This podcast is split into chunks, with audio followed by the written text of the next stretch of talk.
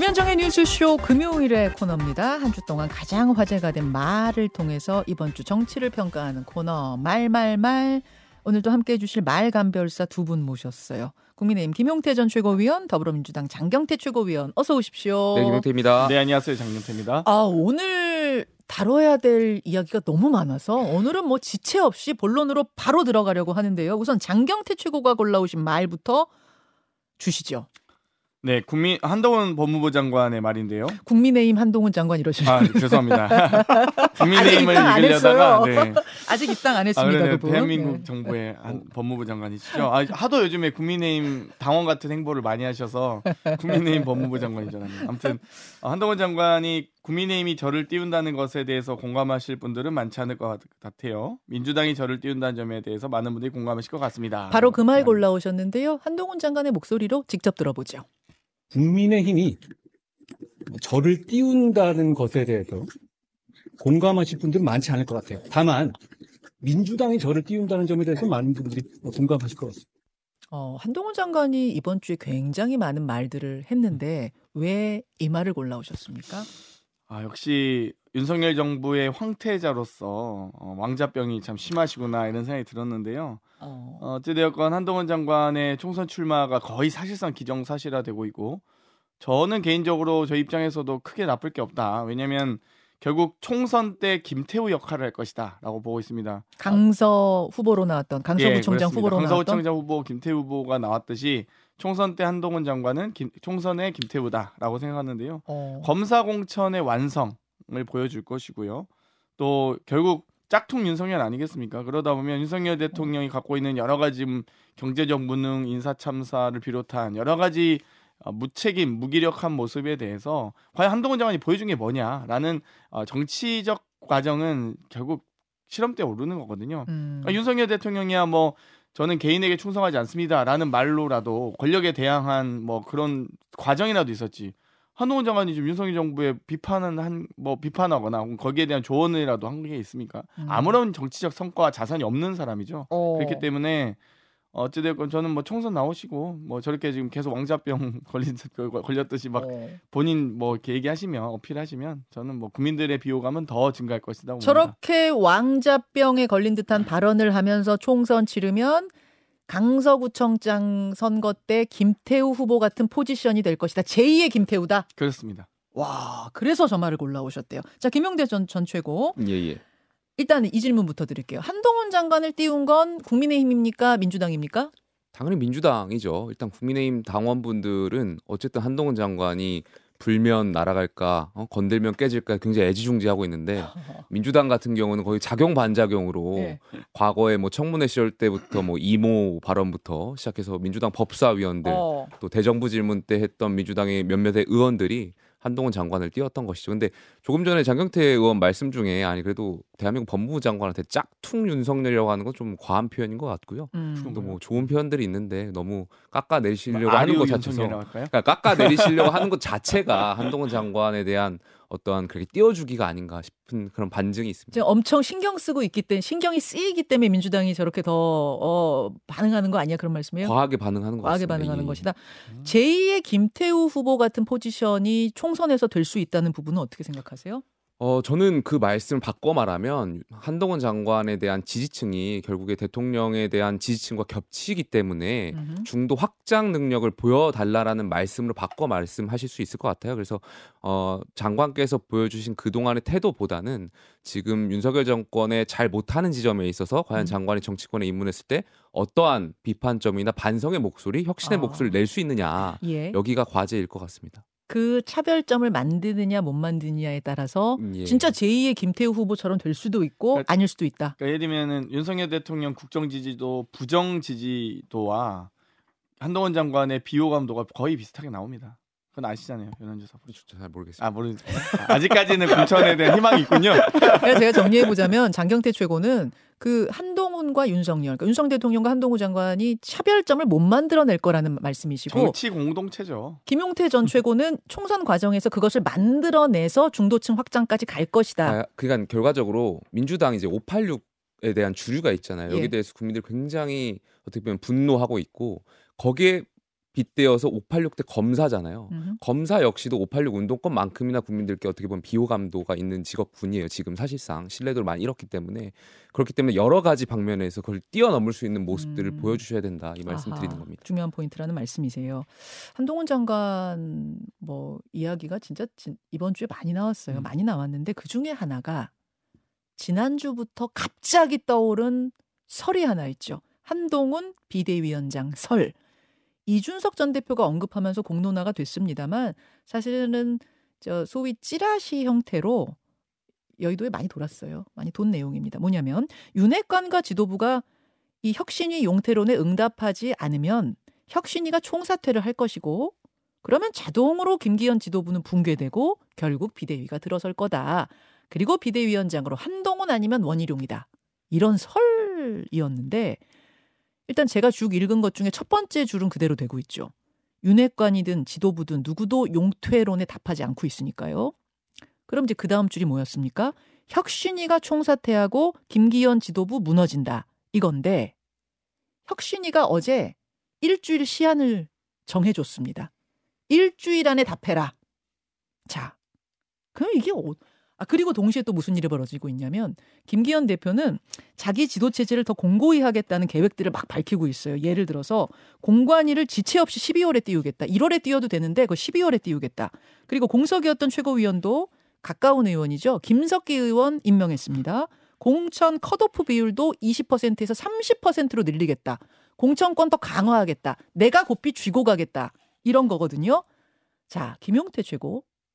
지금 어떻게 흘러갈 걸로 보세요? 제가 요즘 그 수학의 정석도 아니고 그 대통령의 의중이 어디 있는지 방정식을 푸는데 이못 풀고 있어가지고 지금 앵커께서 뭐 김기현 대표의 의지라든지 뭐 네. 혁신이의 의지 뭐 많은 설명들을 해주셨지만 제가 짧은 정치 경험으로 봤을 때 음. 여당에서는 결과적으로 대통령의 의중이 어디 있느냐 네. 이것에 대해서 아마 모든 의원들이 반응을 할 것 같고요. 음. 지금 대통령의 의중이 김기현 대표 체제를 가늘 건지 비대위로 갈 건지가 확인이 안 되다 보니까 지금 의총이라든지 뭐 혁신위에 지금 여러 가지 설왕설래들이 계속해서 이어지고 있는 것 같아요. 그래서 어, 많은 의원들이 지금 이 대통령의 의중 방정식을 풀기 위해서 지금 몰두하고 계신 것 같은데 어, 글쎄요. 그 결국 핵심은 핵심의 키는 용산이 지고 있다 이런 말씀 좀 드리고 싶습니다. 그러니까 용산이 쥐고 가는 게 옳으냐 그르냐는 차치하고 예, 예. 현실 어쨌든 현실은 예. 지금 용산의 의중을 다들 제대로 파악 못해서 우왕좌왕하고 있다 그 말씀이에요. 그러면서 본인들이 이제 윤심 전달사인 양 이제 말씀을 아. 하시고 계신데 그조차도 이제 확인이 안 되다 보니까 자기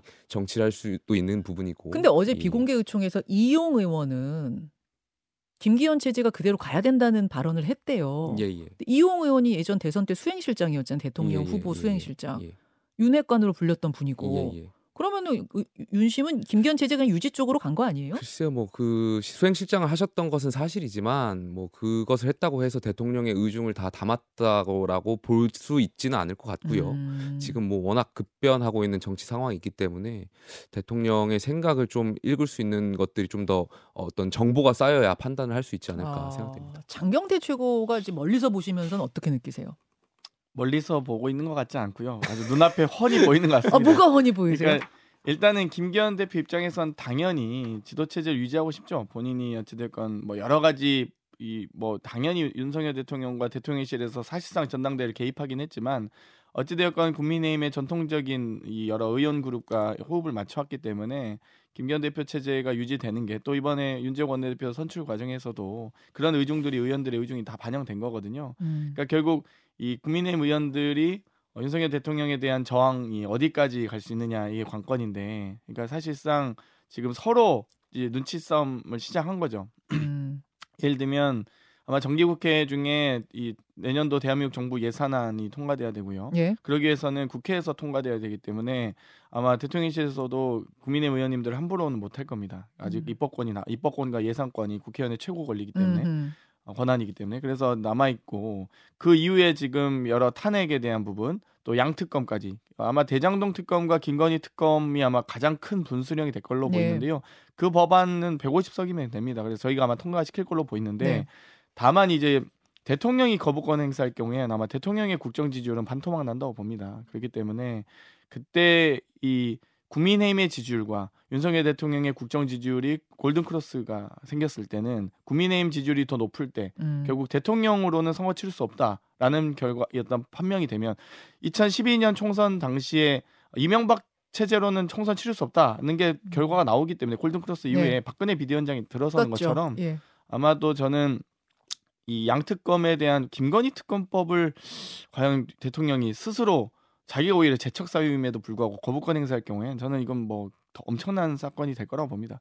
그때까지 국민의힘은 아마 김기현 대표는 끝까지 버티고 싶어 할 것 같아요. 근데 저는 아. 그 김기현 대표 체제의 유지의 가장 또 핵심 중에 하나가 최고위원들인 것 같아요. 제가 음. 지난 상상하고 싶지 않지만 사퇴 쇼를 봤잖아요. 그러니까 음.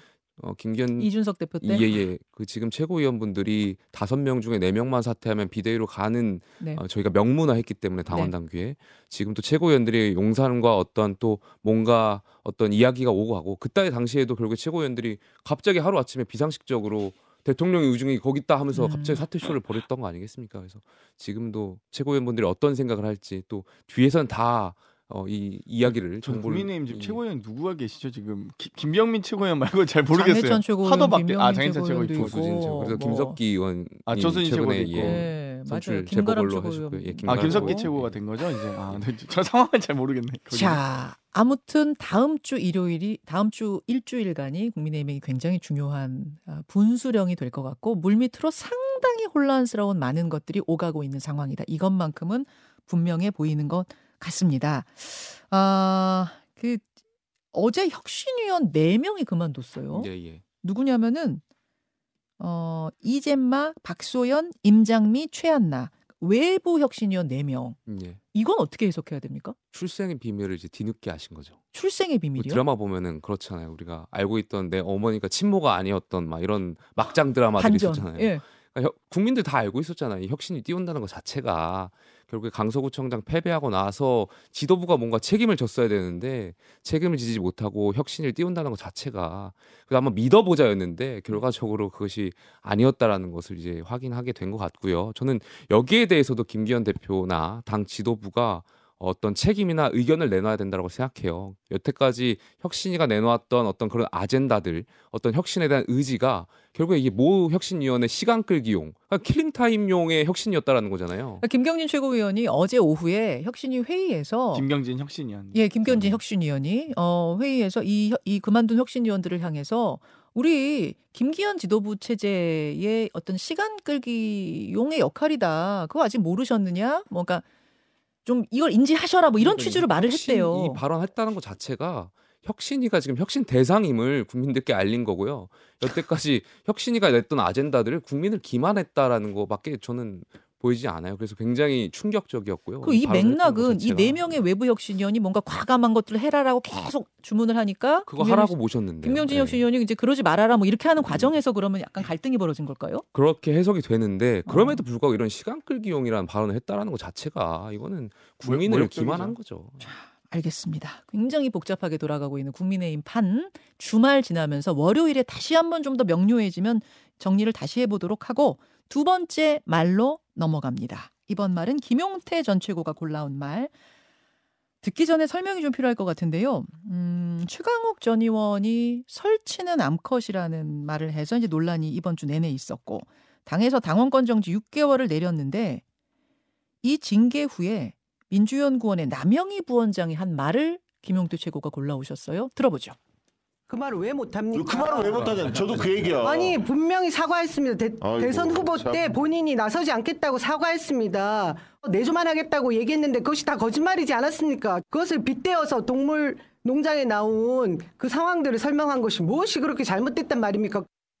어, 아니 빗대서 동물농장에 나온 그 상황 설명한 게 무엇이 그렇게 잘못됐단 말입니까? 왜 욕을 못 합니까? 뒤에 이제 이런 말까지 있어요. 그리고 당이 왜 징계를 합니까? 이렇게까지 가는 것인데 유튜브 박시영 TV에서 했던 남영희 민주연구원 부원장의 말을 왜 골라오셨습니까? 이 말을 민주당의 당직자라고 할까요? 이 분이 했다는 것 자체가 저는 국민들이 2차 가해를 받는 느낌일 것 같아요. 그러니까 국회의원, 그러니까 이제 최광욱 전 의원은 이제 국회의원이 아니죠. 정치인, 당직자의 발언은 그 국민의 품격을 대변하는 거거든요. 언어라든지 행동이라는 것 자체가.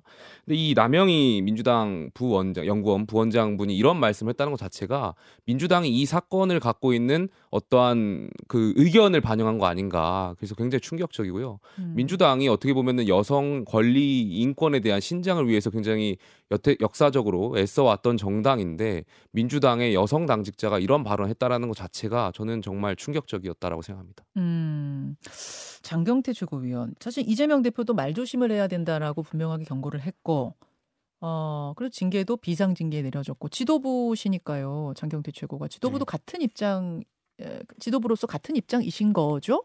저희는 어찌됐건 이 발언에 대해서 뭐 충분히 뭐 어떤 취지와 과정은 알겠으나 어, 하지만 그럼에도 불구하고 비유를 하신 암컷이란 표현은 저희는 부적절하다 그리고 아- 매우 엄중하게 생각하고 있습니다. 그렇기 때문에 어, 지도부 최고위의 권한 중에 하나인 비상징계 권한으로 윤리 심판을 거치지 않고 윤리 감찰단 조사 거치지 않고 바로 직권으로 한 거거든요. 음. 그래서 이건 당연히 저희는 부적절했다라고 말씀드릴 수 있겠고요. 여기에 대한 뭐 당연히 뭐 옹호성 발언들이 여러 과정에서 설명하면서 지금 하신 것 같긴 한데 그럼에도 불구하고 이런 어이 저희가 굳이 옹호 발언까지 할 필요는 없다라고 단호하게 저희가 생각하고 있습니다. 음. 그렇기 때문에 아마 남영희 부원장에 대해서도 어, 적절한 조치가 있을 것으로 보입니다. 네. 아, 남영희 부원장에 대해서도 조치가 뭐 있습니까? 뭐 사무총장 경고를 포함한 경고 또한 비상징계 권한 중에 하나거든요. 그래서 어. 저는 아마 적절한 조치는 있을 것 같습니다. 저는 남영희 부원장뿐만이 아니라 민주당의 최고위원이시니까 최고위에서 민영배 의원에 대해서도 뭐 구두 경고라든지 뭔가 액션을 하셔야 될 것 같아요. 그러니까 그 결국에 최강욱 전 의원이 했던 그 발언 자체가 민영배 의원의 출판 기념인가요? 뭐 콘서트인지 그 거기서 해서 했던 것이고 이제 민영배 의원이 어떻게 보면 주체자지 않습니까? 음. 여기에 대해서 국민들께 유감이 표명이라든지 뭔가 말씀을 하셔야 되는데 오히려 최강욱, 최강욱 전 의원을 두둔하는 듯한 그런 발언들을 했다는 것 자체가 그리고 민, 민형배 의원이 과거에 했던 그런 배경들이 있잖아요. 탈당하고 위장 탈당하고 이런 것들. 민주당 여기에 대해서 좀 강하게 해야 좀 되지 않겠나 싶고요. 저희 같은 경우에도 과거에 이제 뭐 정광훈 목사라든지 구구 그런 발언들이 있으면 과감하게 그래도 당 지도부 차원에서 이런 건 아니다 이렇게 막 목소리 내긴 했잖아요. 최고위원이시니까 여기에 대해서 좀 어떻게 가르마를 타주실 필요가 있지 않나 이 생각합니다. 발언에 대한 또 어, 부적절한 비유에 대한 뭐 당연히 저희가 조치는 한 거고요. 다만 거기 그 같은 자리에 있다고 해서 그 행사를 주최했다고 해서 거기에 대해서까지는 조치하기는 또 너무 범위와 대상이 넓어지고 또 적절하지 않는 부분도 있습니다. 그렇기 때문에 어, 이 해당 발언에 대해서만 저희가 조치를 할 거고요. 뭐 같이 같은 자리에 있었다. 또 거기에 그 말을 듣고 있었다. 이것만 가지고 징계하기엔 좀 적절치는 뭐 않죠. 비공식적으로라도 네. 뭐 자제 좀 하라 민영배 의원한테 좀 자제하라고 하시. 뭐 왜냐면 가지- 은 한동훈 장관한테도 막 후지다라고 했고 정치를 후지게 하는 사람이 누굽니까? 민영배 의원이 저는 어, 후지게 하는 거 아닌가 후진 건. 저도 공감이 되는데요. 그러니까 그거는 민영배 네. 의원 여태까지 지금 해왔던 것들이 있잖아요. 저는 아니, 뭐 위- 광주 시민들도 여기에 대해서 저는 뭐 평가를 해줘야 된다고 생각하고 네. 그러니까 민주당에서도 비공개적으로 좀 자제 발언을 하든지 좀 경고를 하든지 해야 될 필요가 있다라는 말씀 좀 전하고 싶어요. 그 말씀은 원외 인사들뿐만 아니라 현역 의원들에 대해서도 뭔가 징계 조치가 있어야 되지 뭐 않느냐 말씀이에요. 그 옆에서 이제 비공식적으로, 웃고 예, 예. 계셨던 분들에 대해서도 있어야 된다. 이게, 이게 뭔가 엄중 경고라든지 비공식 경고라든지 있어야 되지 않나 자, 생각돼요. 알겠습니다. 이런 상황 속에서 국민의힘에서도 설화가 하나 있었어요. 손수조 리더스 클럽 대표 SNS를 통해서 알려진 사실인데 그 국민의힘의 김성원 의원 비서관 중에 한 명이 SNS에다가 지금 화면을 좀 띄워주실 수 있어요? 요즘처럼 개나 소나 지역을 잘한다고 하는 사람 넘쳐나는 거 처음 보네 하면서 개나 소나 옆에다가 아저 쏘네 이렇게 한 겁니다. 요거를 캡처해 공유하면서 손수조 리더스 클럽 대표라는 분이 어, 성비하 막말 사과하십시오 이렇게 올리면서 알려진 건데 자 이 부분은 어떻게 보십니까 장경태 최고? 일단 뭐 이 모 의원 또 비서관이 SNS에 특정 인물을 어찌됐건 비유한 건데요. 뭐 마찬 거의 같은 사례 아닐까요? 뭐 저희가 그때도 뭐 설치는 암컷 이 표현이 김건희 여사를 지칭한 거 아니야라는 이제 저희가 어떤 해석의 문제였지 그걸 또 지- 정확하게 또 표현하진 않았거든요. 워딩을 한다거나. 근데 이것도 마찬가지로 지금 경쟁자에 대한 예, 아마 경쟁 과정에서 이렇게 나오는 SNS 같은데 사실 하, 이건 정말 이- 뭐 입에 담기는 어려운 것 같아요. 그러니까 기본적으로 뭐뭐 저희도 그렇고 뭐 여러 가지 국힘도 그렇고 청년 인지적 감수성, 성인지 감수성 이런 것들은 좀 저변에 좀 깔려야 되는 것 같습니다. 지금 야, 지금 그동안 이제 정치권이 워낙 음. 또 느리고 보수적이다 보니까 좀 더 그런 조치들을 단호하게 못했던 것 같은데요. 음흠. 이런 뭐 아무리 비유 은유여도 이렇게 표현하기 좀 부적절하죠. 자, 김용태 최고. 뭐 비서관이 하신 것 같은데 그 내용이 보니까 예. 어, 어쨌든 비서관이든 보좌진이든 저는 정치인이라고 생각해요. 네. 말씀하셨던 대로 어, 뭐 정치인이니까 비판 상대를 향한 비판 할 수 있어요. 비난도 할 수 있어요. 그런데 지금 이러한 태도에 대한 문제거든요. 음. 젖손의 이런 발언들은 분명히 비하적인 발언이고 이것은 젠더 갈등이라든지 여러 가지를 부추길 수 있는 발언이기 때문에 여기에 대해서도 저는 적절한 조치가 있어야 되지 않나 생각되고요. 글쎄요, 저희는 지금 선거를 앞두고 있다 보니까 정치인들의 발언들이 굉장히 과격해지고 과격해져야 또 주목을 받고 하다 보니까 좀 실수도 하고 어떤 거쳐지지 않는 언행들을 많이 내뱉고 계신 것 같은데 스스로가 좀 자정작용을 해야 되지 않나 생각해요. 이게 지금 굉장히 심각한 문제예요. 그러니까 어떤 분들은 동물 비유한 건데 뭐가 문제는 동물 그냥 동물 얘기한 거다 이렇게 얘기하시는데 암컷이나 젖소는 죄가 없습니다. 그 단어는 써도 되는 단어입니다. 욕설 아닙니다. 문제는요. 그 문장 밑에 깔린 맥락인 거예요. 그러니까 지금 설치는 암컷이나 개나 소나의 젖소나 지금 똑같은 걸 얘기하고 있는 거예요. 개나 소나 다 설치는데 엥? 젖소가 설치네? 여자가 설치네라는 이야기를 지금 깔고 있는 거고 비하로. 동물농장에서도 암컷이 설치는 일은 잘 없어요. 이것도 보면 동물농장에서도 암컷이 설치지 않는데 여자 인간 세계에서 여자가 설치는 건가? 뭐 이런 걸 깔고 있는 거. 이게 문제라는 이야기를 좀 드리고 싶고 지금 김용태 전 최고 잘 말씀하셨는데 총선 가까워오면서 이런 이런 이제 막말들이 더 많이 쏟아질 것 같아서 참 걱정이고요. 정치인들이 정치권에 계신 분들이 품격 있는 언어 좀 사용했으면 좋겠습니다. 세상의 절반은 여자고 그분들 낳아주신 분도 여성입니다. 자, 하여튼 그래요. 예, 그래서 좀 속상한 상황들이 벌어지고 있는데 그러면은 국민의힘은 뭐 이분이 김성원 의원의 비서관이라고는 합니다만 예, 예. 어떤 징계 조치를 내립니까? 그거는 뭐 당 입장도 중요하겠지만 일단 의원실 소속돼 이- 계신 분이기 때문에 저는 김성원 의원께서 적절한 조치를 하시지 않을까에 대한 생각이 있습니다. 그 의원 차원에서만 조치합니까? 의원 차원에서 일단은 당직도 있기 때문에 음. 당 차원에서도 뭐 당연히 논의해 볼 필요가 있을 거라고 생각되고요. 일단은 의- 당직자보다는 의원실에 소속된 보좌진이기 때문에 예. 그 의원실에서 일단 조치를 하는 것이 더 원칙적으로 맞지 않나 생각됩니다. 음, 자, 아, 알겠습니다. 알겠습니다. 요 지금 양당에서 다 이런 일이 불거져서 뭐 하여튼 지금 정치권이 막말 논란으로 어수선한데 개인적인 질문이 하나 들어왔습니다. 김용태 전 최고 예. 이번 금요 오늘이네요. 오늘 예. 오늘 대구 가세요? 아, 대구는 일요일 날 이제 이준석 전 대표하고 이제 천하람 허은하 의원 그리고 이제 이기인 의원 아 일요일 날. 예, 일요일 날 갈 예정인데 예. 그 제가 공교롭게도 제가 없는 자리에서 이제 회의가 하다 보니까 예. 제가 그날 또 이제 해외 교류 일정이 있어서 안 가세요? 제가 조정하고 있는데 확진 미정입니다. 저는 참석이. 어. 아, 천하용인이 너무 무너지는 분열 분열용인 또 이렇게 또 분열용인 장경태 의원이 또 이렇게 아, 몰아갈까 천하용인이 봐. 분열. 아니, 천하인이 됐네요. 천하인. 제가 그 조정하고 있는데 확실히 좀 오늘 오후 정도 돼야지 나올 것 같고요. 어. 장경태 의원 그 개인적으로 그 SNS 그 깨톡이라고 할까요? 그거 좀 그만 보내- 보내주셨으면 좋겠어요. 아, 아, 엄청 놀려요 요즘. 뭐라고 뭐, 놀리세요? 뭐 창당하는 거냐, 뭐 남는 거냐부터 시작해가지고 엄청 아직도 놀려가지고 아직도 공천 받을 거란 헛된 희망을 잡고 있느냐 뭐부터 시작. 자, 그럼 제가 시간이 조금 있으니까 궁금한 질문을 좀 드리겠습니다. 김용태 전 최고 이준석 신당의 창당 가능성은 몇 퍼센트나 보십니까? 어, 이준석 대표 뭐 근데 몇 퍼센트 몇 퍼센트 하는 것 자체가 저는 뭐 음. 의미가 없는 것 같고요. 아마 이준석 전 대표는 창당에 대한 의지가 굉장히 강한 것 같아요. 여전히 강합니까? 강한 것 같아요. 제가 왜 이 질문을 드리냐면 이제 일각에서 정치권 일각에서는 아, 한동훈 장관에 대해서 이준석 전 대표가 요새 굉장히 좋게 말한다. 한동훈 장관에 대해서는 유독 결국 한동훈의 체제로 뭐 이제 선거를 치르는 모양새가 되면 이준석 전 대표도 손 잡고 뭔가 중책 맡으면서 같이 국민의힘 안에서 뭔가를 하는 거 아니냐 이런 얘기가 나와요. 그럴 가능성도 뭐 없진 않겠습니다만 정치라는 것이 뭐 생물이고 어떻게 될지 모르다 보니까 뭐 예상할 수는 없겠지만 그럴 가능성은 좀 적어 보이지 않나 싶어요. 지금 국면에서는. 지금으로선 적습니까? 예, 제가 느끼기로는 뭐 이전 이준석 전 대표 같은 경우 워낙 창당에 대한 의지가 강하고 그러다 보니까 뭔가 대구 가셔서도 물론 창당에 대한 어떤 그런 밑거름은 아니겠지만 지지자분들과 소통하는 자리에서 또 창당에 대한 의견들이 나올 수 있고 음. 아마 일요일 좀 어떤 이야기들 오가는지도 주목해 볼 필요가 있지 않나 생각됩니다. 자, 장경태 최고에겐 이 질문 드립니다. 원희룡 장관이 이재명 대표의 그 지역구 인천 계양을로 출마 가능성이 굉장히 높아졌어요.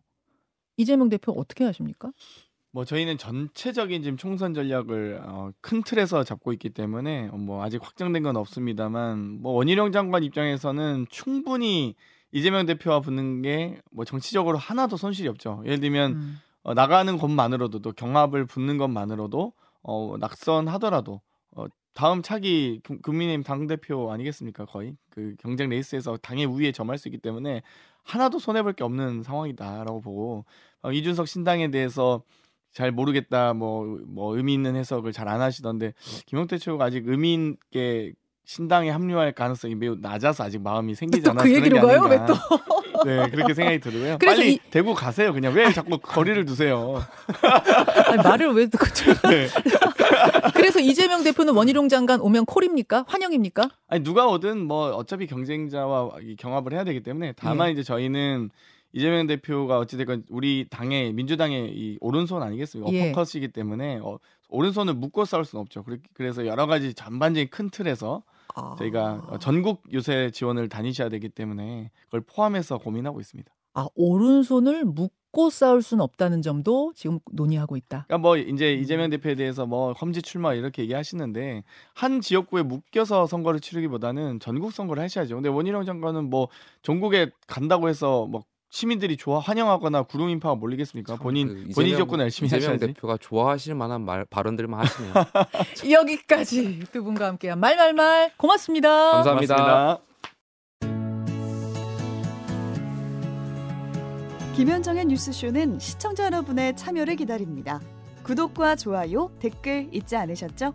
알림 설정을 해두시면 평일 아침 7시 20분 실시간 라이브도 참여하실 수 있습니다.